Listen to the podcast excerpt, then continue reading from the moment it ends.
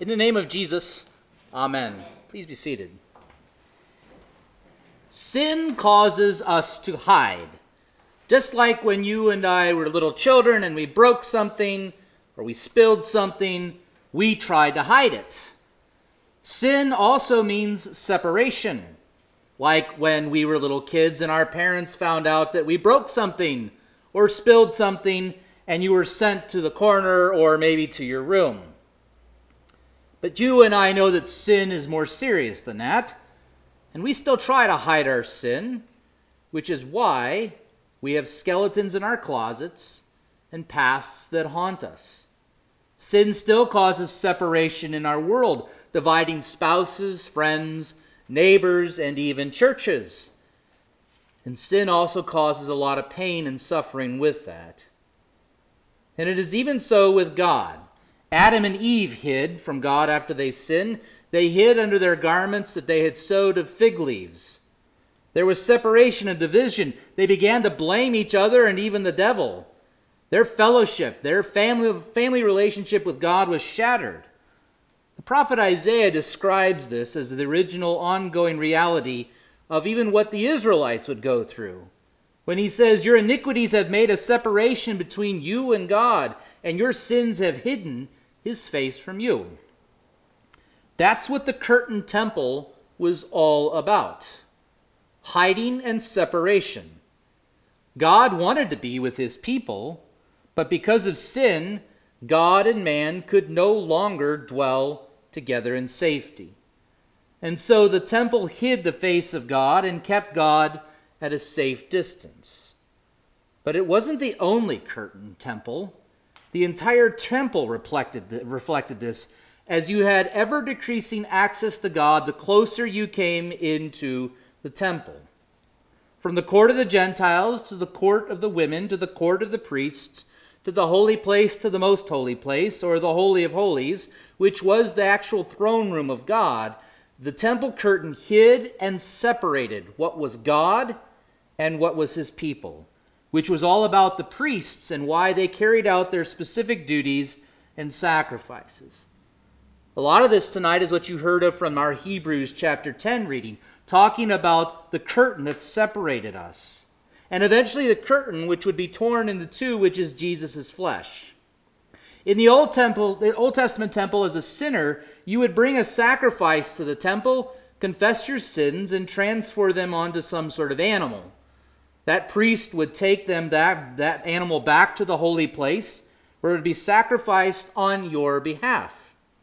Your substitute for that should have been you, just as our substitute for Christ on the cross should have been us. But the people had no access to God. Only the priest could go back there for you and only the high priest could go all the way back to the Holy of Holies, and that was only one time of year on the Day of Atonement. And he would do this with great fear and intrepidation. If he went in on the wrong day, or if he went in on the wrong way, it would mean his death. We hear of stories about how a rope would be tied around the priest, and as he would go in, he would go in counting the steps. He would memorize the steps and the turns that he would have to make. And they would tie this rope around the priest because if he had gone the wrong way or had done something wrong and were to die, they could not go in and get him. They would have to pull him out.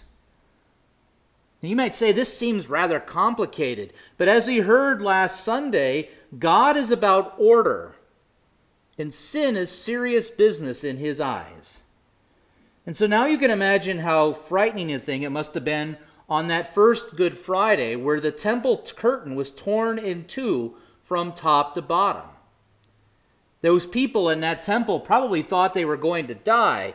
The temple, you have to remind yourself, maybe you didn't even know this, the temple was some 60 feet high at its peak.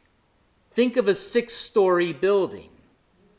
There are records from Scripture and even Jewish literature that speak of the temple curtain being 20 feet wide and 60 feet long and 4 inches thick.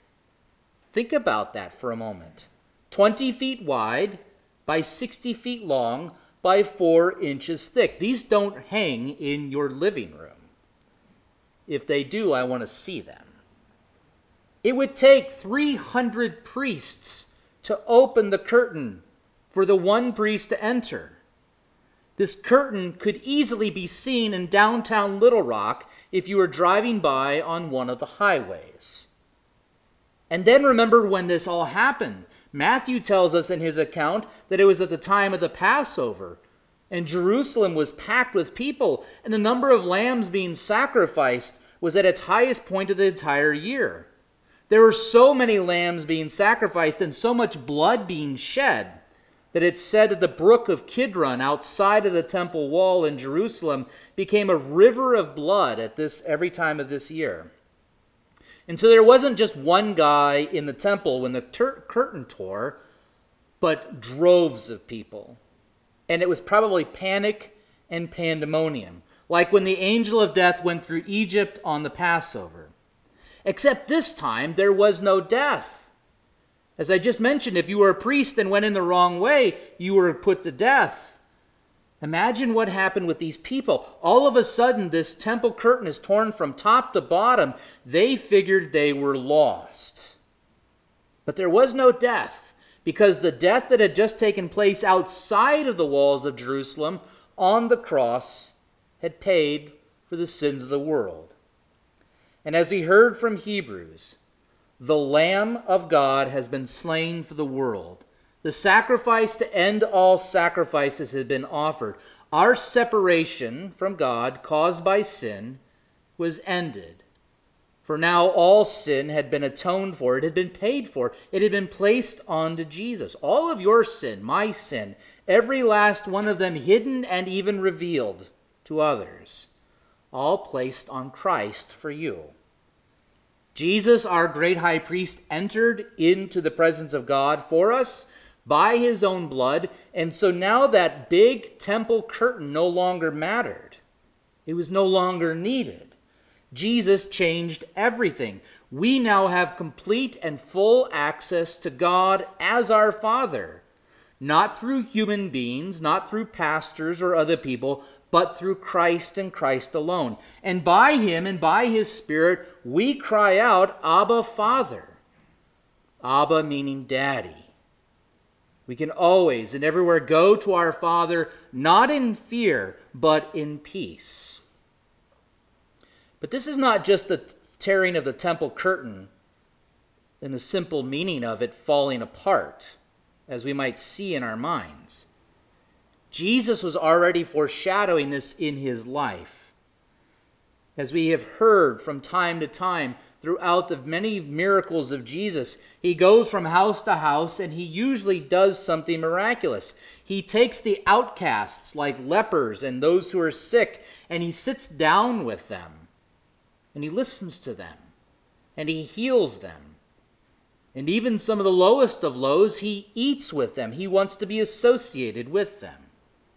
On the night when he was betrayed, all of his disciples would ask, Is it I? Am I the one who's going to betray you? And all the while it was one of them who spoke of who it was really going to be. It was Judas. But yet it's not just Judas, it's all of us. Each and every time we sin, we not only go against God, we not only separate and hide from God, we also betray God. But Jesus nonetheless serves us, just as he did those 12 disciples, including Judas, Judas, and even us. He loves us and eats with us and feeds us and takes care of us. Even at times when we act like Peter and say, It will never be us. Not me, but then also like Peter, it is us, denying our Lord through thoughts, words, and deeds. And yet later on, Jesus comes to Peter and forgives him and restores him, just as Jesus comes to you and he feeds you and restores you with his forgiveness and his love, and he restores you into God's presence. That's what Jesus is all about for you. It's everything that he does for you. It's about restoring you back to the family of God, not separating you, but restoring you. through the forgiveness of sins. God is no longer hidden from us. God is no longer separated from us, but we are brought to back, back together by Jesus' love, joy, and peace. But the tearing of the temple curtain just didn't signify that. There's even more. Because it's not the temple curtain that lets us in, it's Jesus' flesh and blood, as you heard tonight from Hebrews, which is the true temple curtain which was torn for us, that brings for us the gracious presence of God into the whole world.